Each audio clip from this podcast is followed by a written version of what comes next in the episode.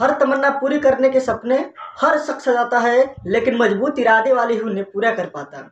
कुछ इसी तरह का जज्बा उत्तराखंड के प्रदीप मेहरा का है, जो 19 साल का है। दरअसल प्रदीप का एक वीडियो सोशल मीडिया पर बहुत तेज़ी से वायरल हो रहा है, जिसे फ़िल्म मेकर विनोद कापरी ने बनाया। इस वीडियो में प्रदीप अपने पीठ पे एक बैग टांगे हुआ है और सड़क में तेज़ी से दौड़ रहा है। रात के 12 बजे प्रदीप को इस तरह दौड़ते देख विनोद कापरी ने उसे लिफ्ट देने की ऑफ़र दिया। लेकिन प्रदीप ने उसे मुस्कुराते हुए इनकार कर दिया और वह कहा कि मैं दौड़ते ही घर जाता हूँ। विनोद ने पूछा, ऐसा क्यों? तो प्रदीप ने बोला कि मुझे सेना में भर्ती होना है और काम की वजह से मुझे टाइम नहीं मिल पाता और मैं इसकी प्रैक्टिस नहीं कर पाता हूँ। इसीलिए मैं इसी तरह घर जाता हूँ और इसकी दौड़ने की प्रैक्टिस भी हो जाती है।